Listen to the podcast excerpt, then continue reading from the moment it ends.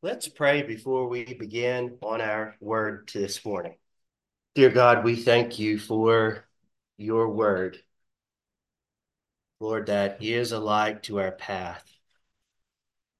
Father, we pray that we would be re- uh, receiving this word that you have intended for us to hear today. Lord, that we would actively participate in its hearing, that it would stir our conscience, that it would move us to action as a result of hearing it. Lord, I pray that you will be with me today as I lead through these scriptures. Father, I pray that your word would shine and be illuminated. Lord, we thank you for this time together to rejoice in your grace. In Jesus' name we pray. All right. If you have your sword unsheathed right now, please turn with me. Or if you have it on your phone version, that's the sword as well. That's fine. Please go to First Thessalonians 3 11 through 13. Now, titled today's message as a prayer of love and blamelessness. Today's passage is a conclusion of sort of part one of Paul's first letter to the Thessalonians. If you've read epistles before, you know that the pattern of Paul is to first start off with brotherly love and encouragement, a longing to see those people that he's speaking to again.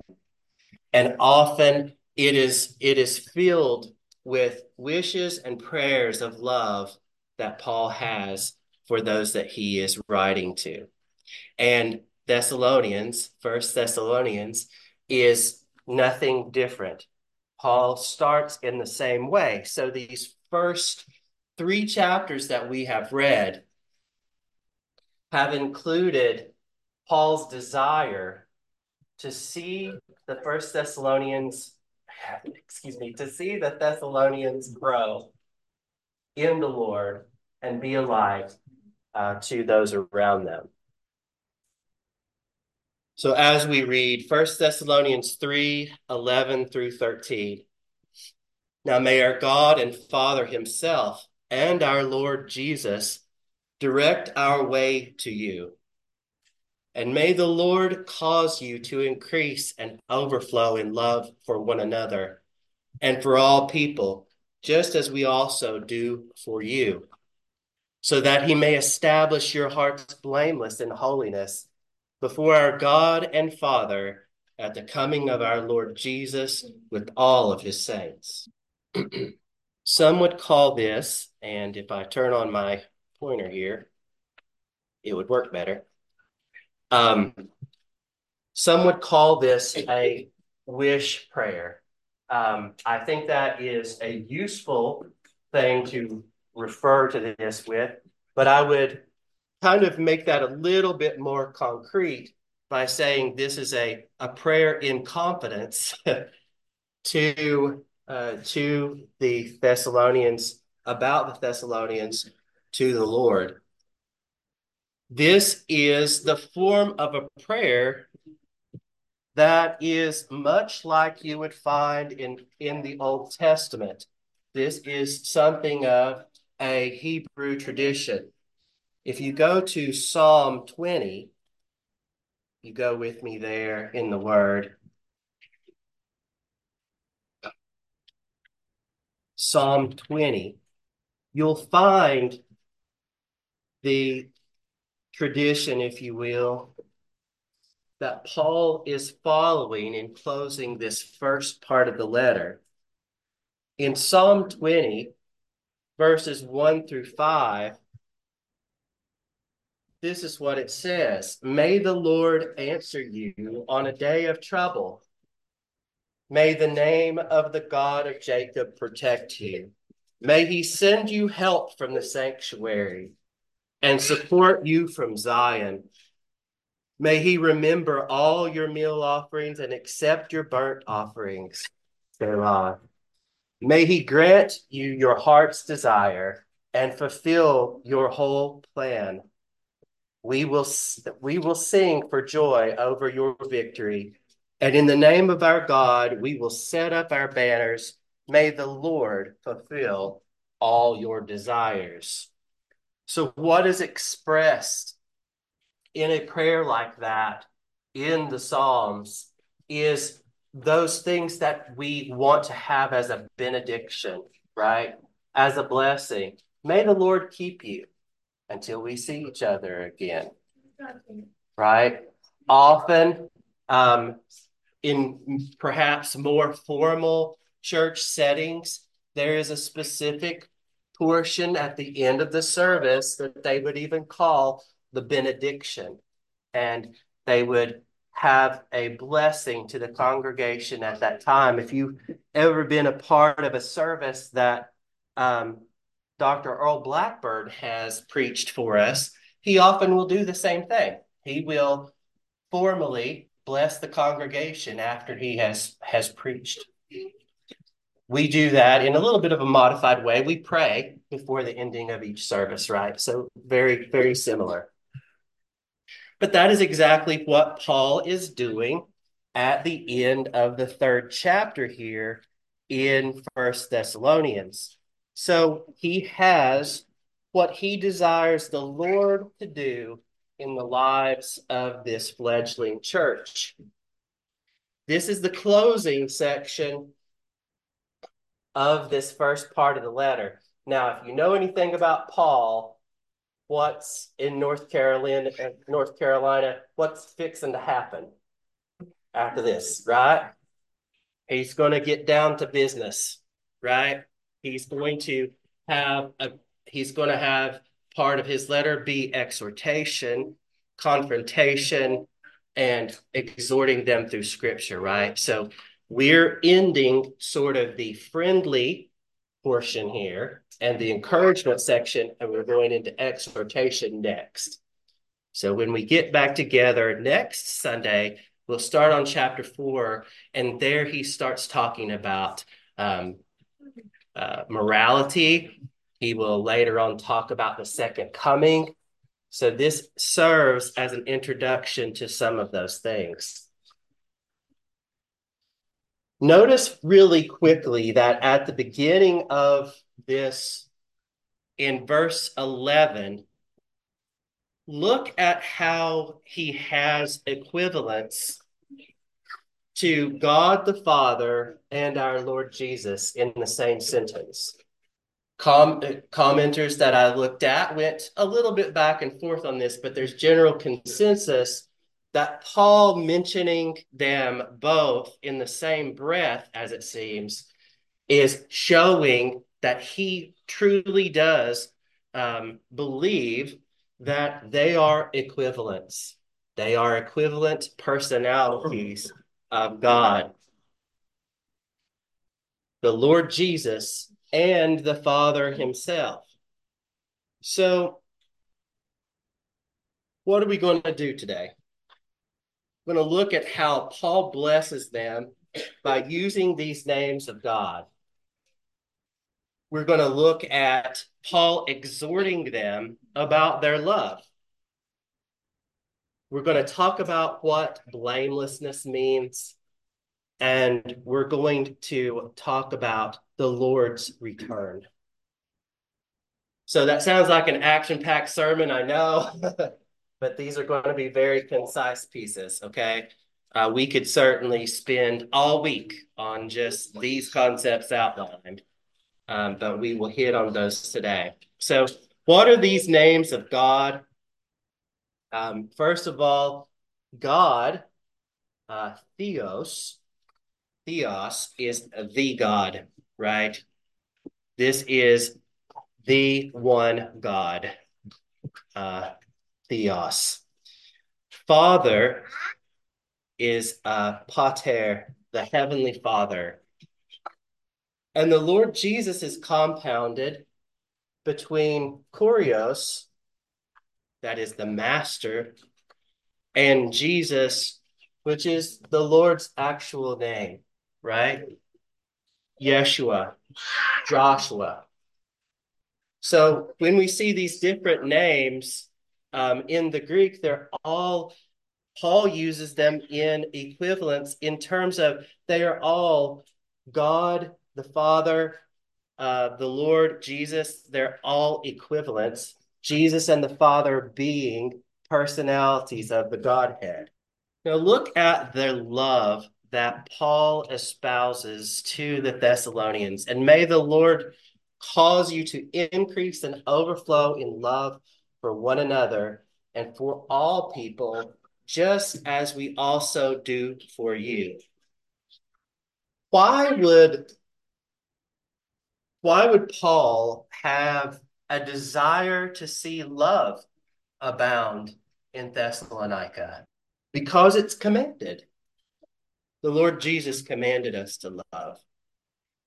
If you look at John 3 35, by this all people will know that you are my disciples, if you have love one for another. When someone walks into our church meeting, there should be a warmth for other Christians there. There should be a warmth for other people there. It should not feel like that everyone is frozen to frozen or rusted to their chair. the body of Christ is living and is it thrives on the love that we have for one another. Paul doesn't just say that his desire is to see this abound in the church but that it would also have an overflow effect to the community and all people. Paul isn't usually, does not usually, by the way, talk about for all people. But this is one of a couple of different verses in his writings where he does refer to the love for all people. If you read through three of the Lord's apostles. All of these verses that I pulled from John's writings, both in the Gospel of John and 1st and 2nd John, he refers to loving one another. He says we are to love one another in First John 3:11. In First John 4 7, he said, Beloved, let's love one another. For love is from God, and everyone who loves has been born of God and knows God. 412, he continues, no one has ever seen God. If we love one another, God remains in us and his love is perfected in us. And in Second John 1 5, he says, Now I ask you, lady, not as though I were writing to you a new commandment, but the one which we have had from the beginning that we love one another. Seems pretty important to John. Our love for one another in the body of Christ. And not just in our little congregation, right? Us us 40 and no more, right? But to the universal body of Christ. Those that have been redeemed you can read through John's writings, you can read through the writings of Paul, you can read through the writings of Peter, and all three of these apostles in their New Testament writings are going to reiterate this command. If we're hearing it from three of the Lord's handpicked apostles, and not just once, but iteratively throughout all their writings. Paul speaks about it in Romans, Galatians, Ephesians, Thessalonians, and Hebrews. This love for one another. And Peter also speaks about it. Peter says, Since you have purified your souls in obedience to the truth for sincere love of the brothers and sisters, fervently love one another from the heart in First Peter 1 22.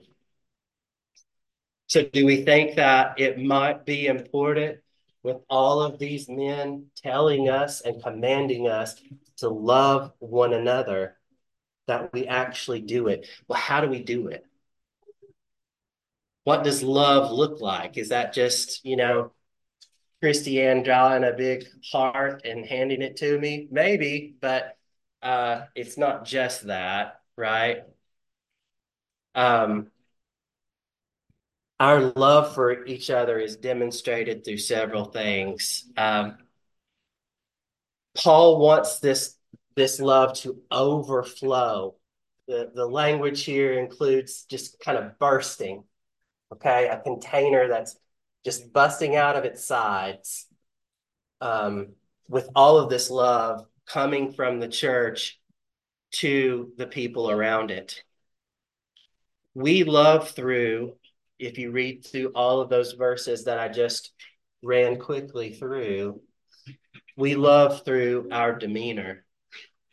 Our demeanor is one of humility and gentleness. We don't approach each other going for the jugular. In other words, um, humility and gentleness are the marks of the body of Christ. We love through our actions. We love through service and encouragement to other people. And here I would challenge you when is the last time that you served someone in the name of Christ? In church or out? When's the last time that you took time in service to someone else? Encouragement. We have so many ways to communicate so many ways to communicate, far more than Paul and Timothy did and Silas.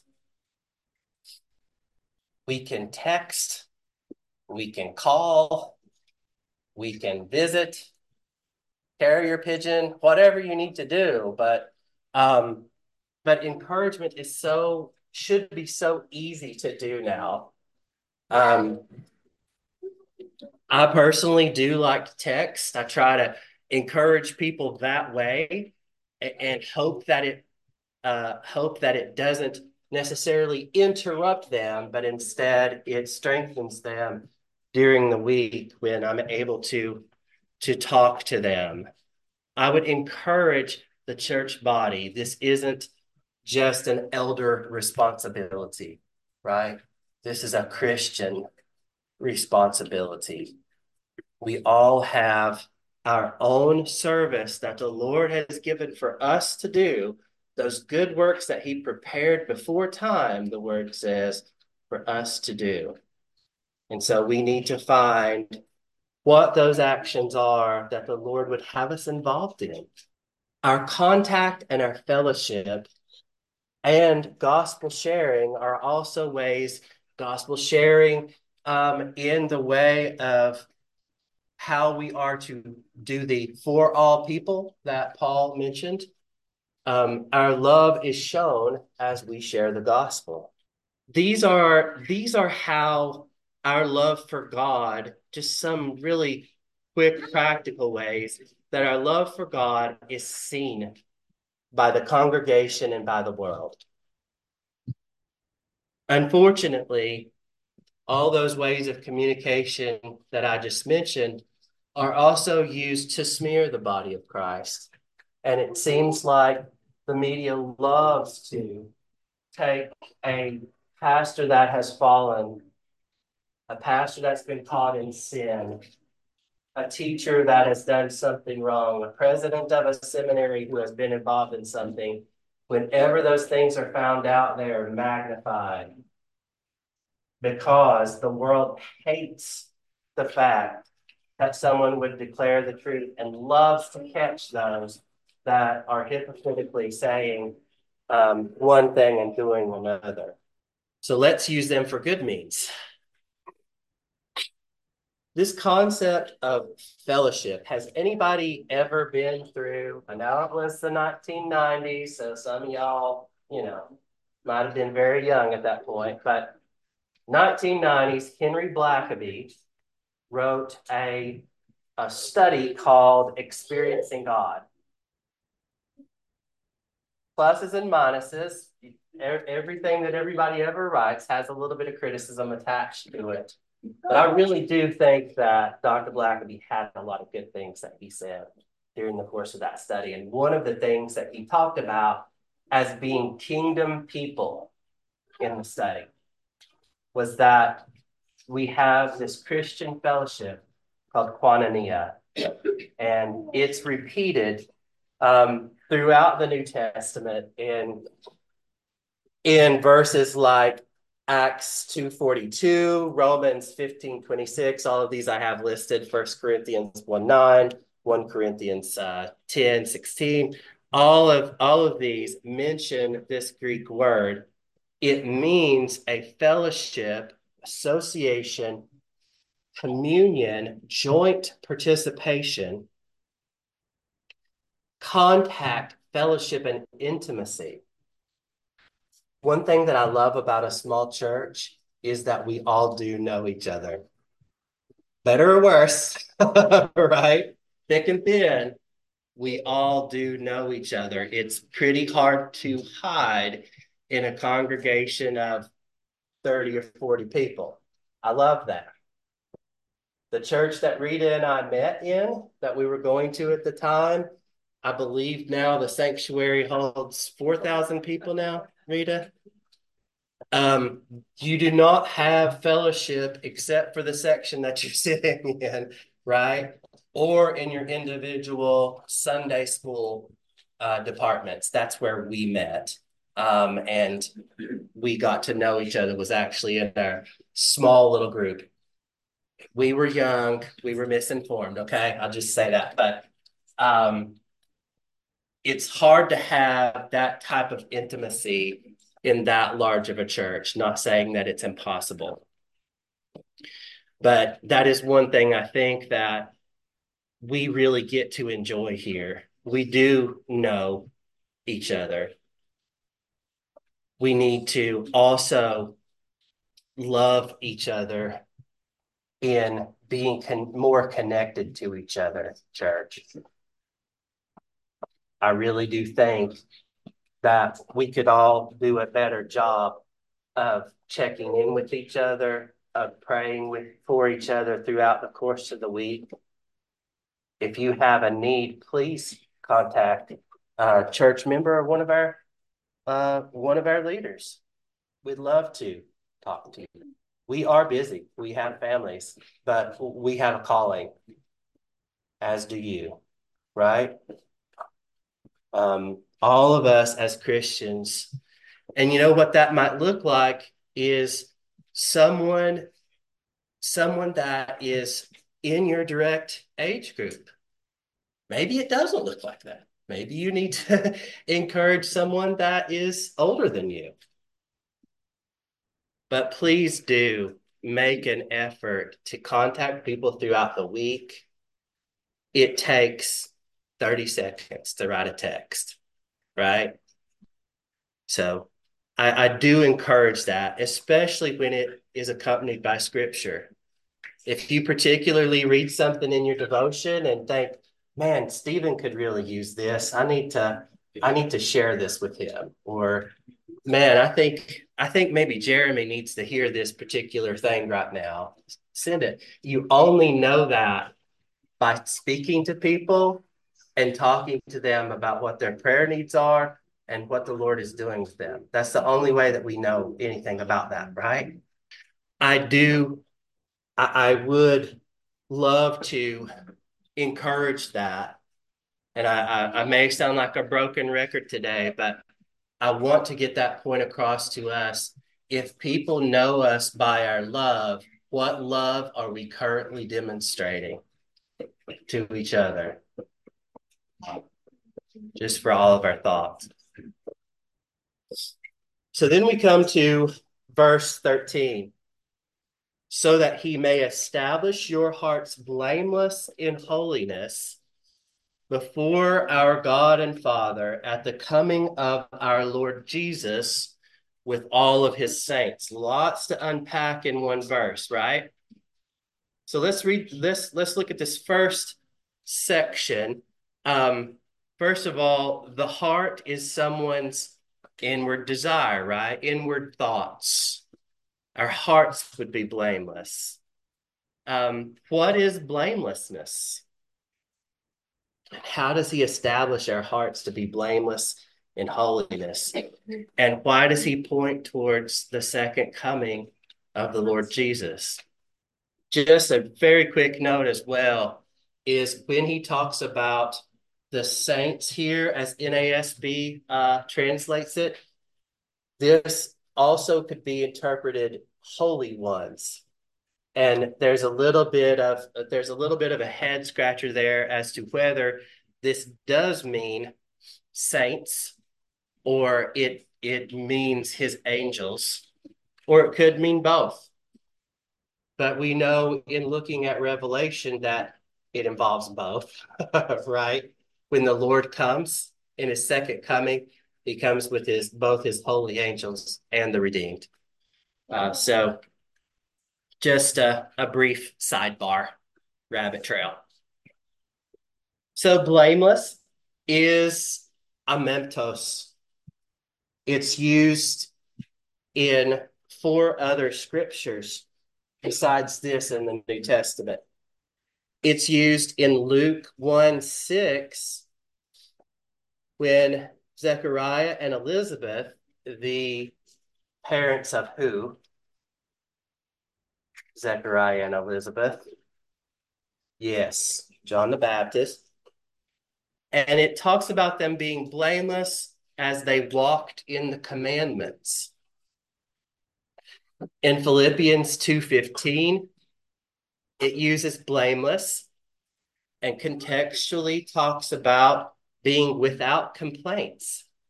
And we'll look fully at 215 in a moment. And then Philippians 3 6, Paul calls himself blameless in the law. This is the big section where he's talking about his credentials.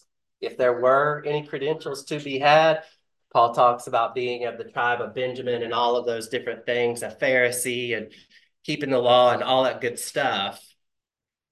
And in it, he calls himself blameless in the law. And lastly, excuse me, in Hebrews 8 7, uh, it refers to the first covenant not being blameless or faultless. So, just to kind of contextualize how this same kind of Greek word is propagated into those different verses, I think gives us a context to understand what blameless means. Um, so I promised that we would expand on Philippians 2 14 through 17. Look at what blameless is and see how it may apply to you in reading reading this scripture. Philippians 2 14 through 17, if you'd like to turn there in your own Bibles. You guys ready?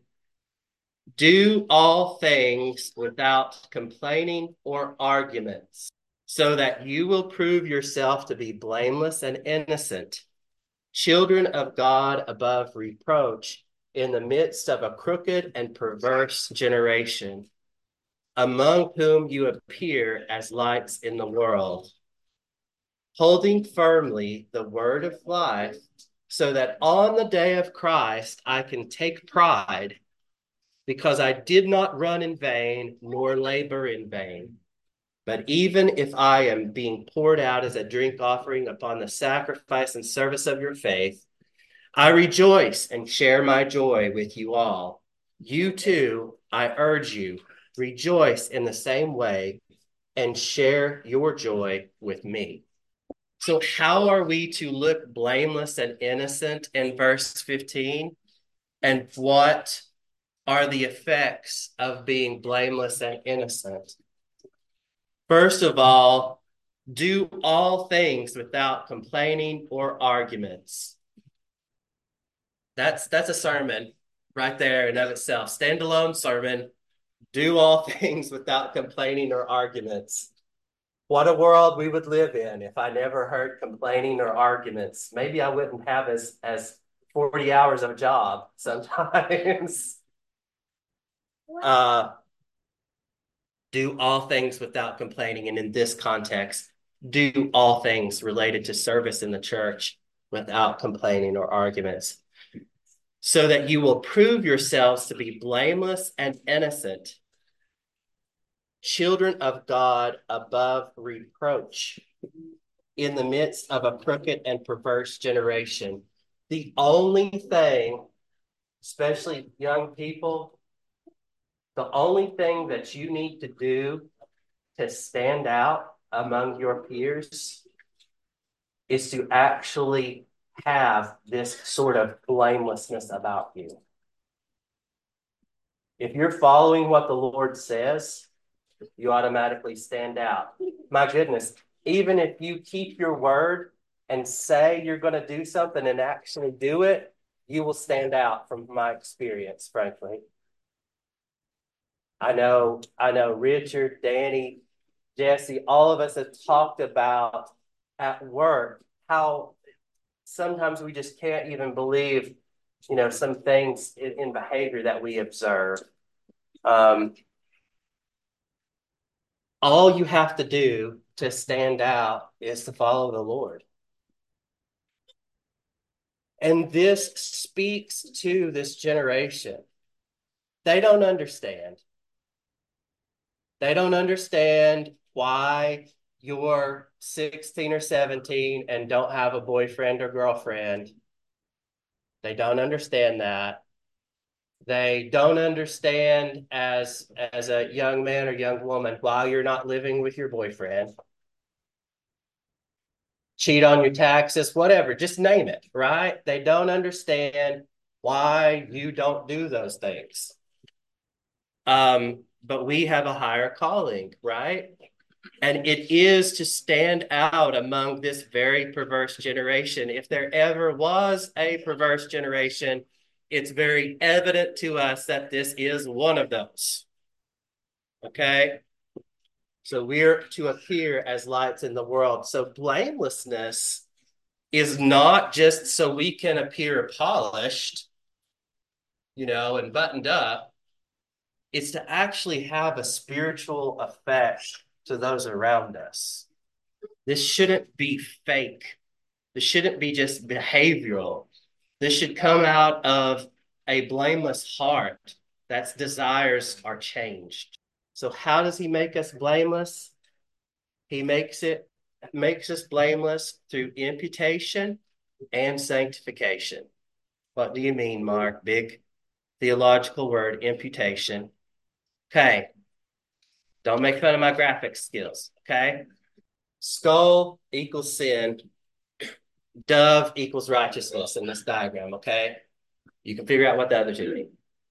But we have, theologically, we have what's called a double imputation, where we give to Jesus our sin and the wrath that we deserve. He gives us the righteousness that we do not deserve. And that is why I have this two way. So the only thing that we have to contribute to salvation is the sin that made it necessary. You ever heard that quote? Absolutely true. Our sin is taken upon Jesus if we are his. And he gives us righteousness, the only means that we have to look like anything but filthy rags. That's that's what this big double imputation means. It just means that Jesus paid our fine and we get righteousness from it. So holiness um, is a word and concept that originates out of the Old Testament in the beginning, right? Where it's the defining characteristic and desired purpose for God's covenant people, Israel. That quotes from Baker Exegetical Commentary. Back several years ago, seems like a life ago, Danny, we went through the study on Leviticus, and it was such a blessing. You think about Leviticus, man, Mark, you're going to talk about ceremony and ritual law and moral law and all these different food laws, it was a blessing because we had to dig into it to understand it and how God would use it in our understanding of his holiness. And that's what really came shining through that book. What is impure? What is pure? What is holy? What is not holy? So, holiness is the defining characteristic of God's people, this set apartness. If you remember, and ladies, you haven't gotten the uh, benefit of our study on sanctification, nor have we gotten the benefit of yours on prayer. Perhaps we're sharing that with each other at home. I hope so. But uh, as we read through A.W. Pink, uh, the doctrine of sanctification, Pink says to be holy and to be sanctified, not only must there be an abstinence from the execution of sinful lusts, but there must be a loving and delighting to do the will of God. Our desires are pointed in a different direction when we are regenerate. So we have a desire to be holy, not just behaviorally to have a get out of jail free card, but those behaviors come from a heart that's changed. Pink also says evangelical sanctification is that holiness of heart which causes us to love God supremely so as to yield ourselves wholly up to his constant service in all things and to his disposal of us as our absolute Lord whether it be for prosperity or adversity, or life or death, and to love our neighbors as ourselves. Paul certainly lives this out, doesn't he? Paul is chased every city that he goes to, he's chased away. In one case in Ephesus, he's taken out and stoned, left for dead. In another case on his trip, on his uh, on a, a trip across the sea. He's shipwrecked, snake bit. Who knows? He probably even had to listen to Taylor Swift at one point. I don't know. There's lots of bad stuff that happens to trying to wake everybody up. But regardless, as he talked about pouring himself out as a drink offering, think about that. Paul says he's pouring himself out. Like, here it is, God. My time, everything that I have that you've given to me, it's it's at your disposal, Lord. How many of us actually live like that? Like live like Paul did. For the sake for the sake of the church, for the sake of the gospel, I'm going to give up my very life, everything that I have, my profession, my my possessions. I'm being poured out for the Lord. So lastly, why does he talk about the coming of the Lord Jesus with all of his saints? So notice being blameless in holiness is preparation for the coming of the Lord with all of his saints. This is one of the purposes is that we're getting ready to go into the section of the letter that is going to talk about the second coming of Christ.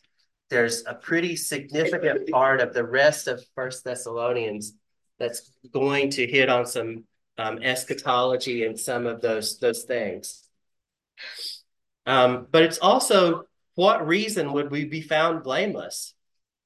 as I've said from the very beginning of studying First Thessalonians, Paul and the apostles and the brothers and sisters of this time live as if Jesus is just around the corner. They live with a very present Jesus coming at any time. That's they're pointing towards how we should live. Live blameless in holiness because the Lord is coming very soon. He mentions it in these letters to the Thessalonians three different times. He says in 313, our current verse, that he may establish your hearts blameless. In 523, we're going to set, going to see him say, without blame at the coming of our Lord Jesus Christ. Now may the God of peace himself sanctify you entirely, and may your spirit and soul and body be kept complete without blame at the coming of our Lord Jesus Christ. Second Thessalonians 1 through 2, he says, Now we ask you, brothers and sisters, regarding the coming of our Lord Jesus Christ and our gathering together to him, that you not be quickly shaken from your composure or be disturbed either by a spirit or a message or a letter, as if from us, to the effect that the day of the Lord has come. We are to be found blameless, and we are in anticipation, actively waiting for Jesus Christ's return.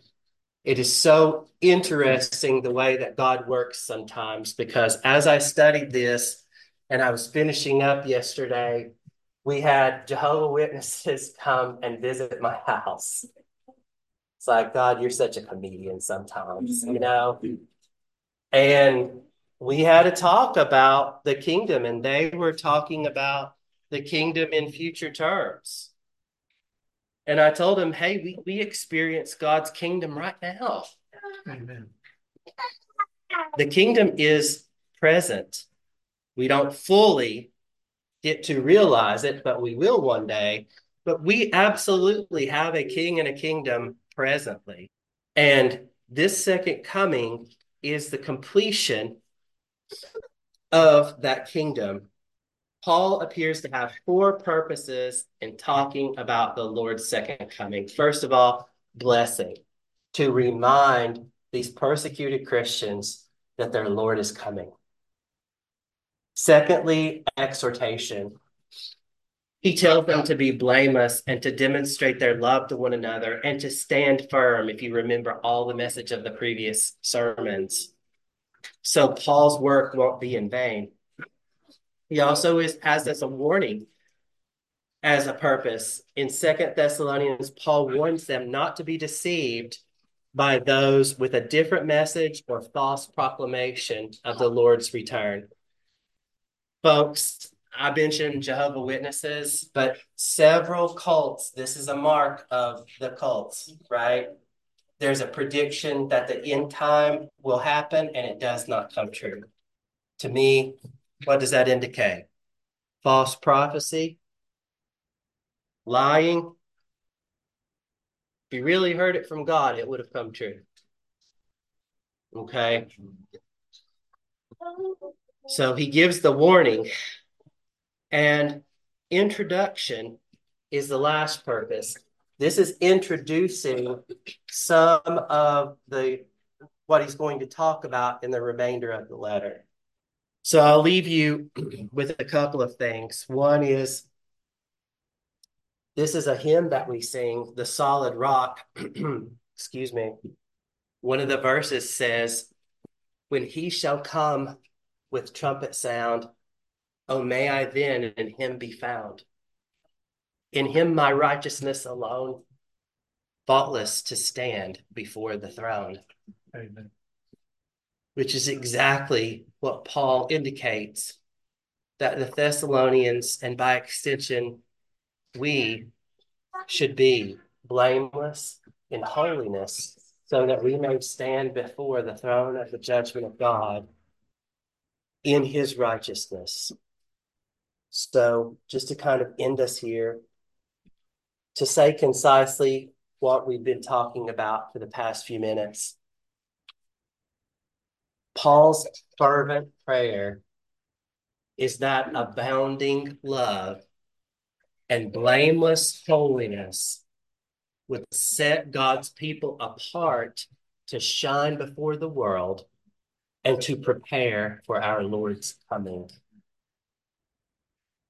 Let's pray. Dear Lord, we thank you for your word. Father, we pray that we would be found blameless in your holiness at the throne.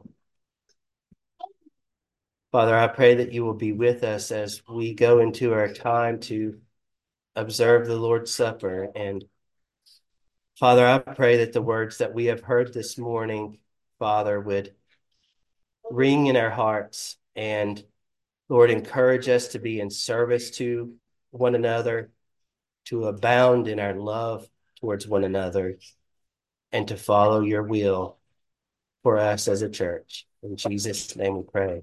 Amen.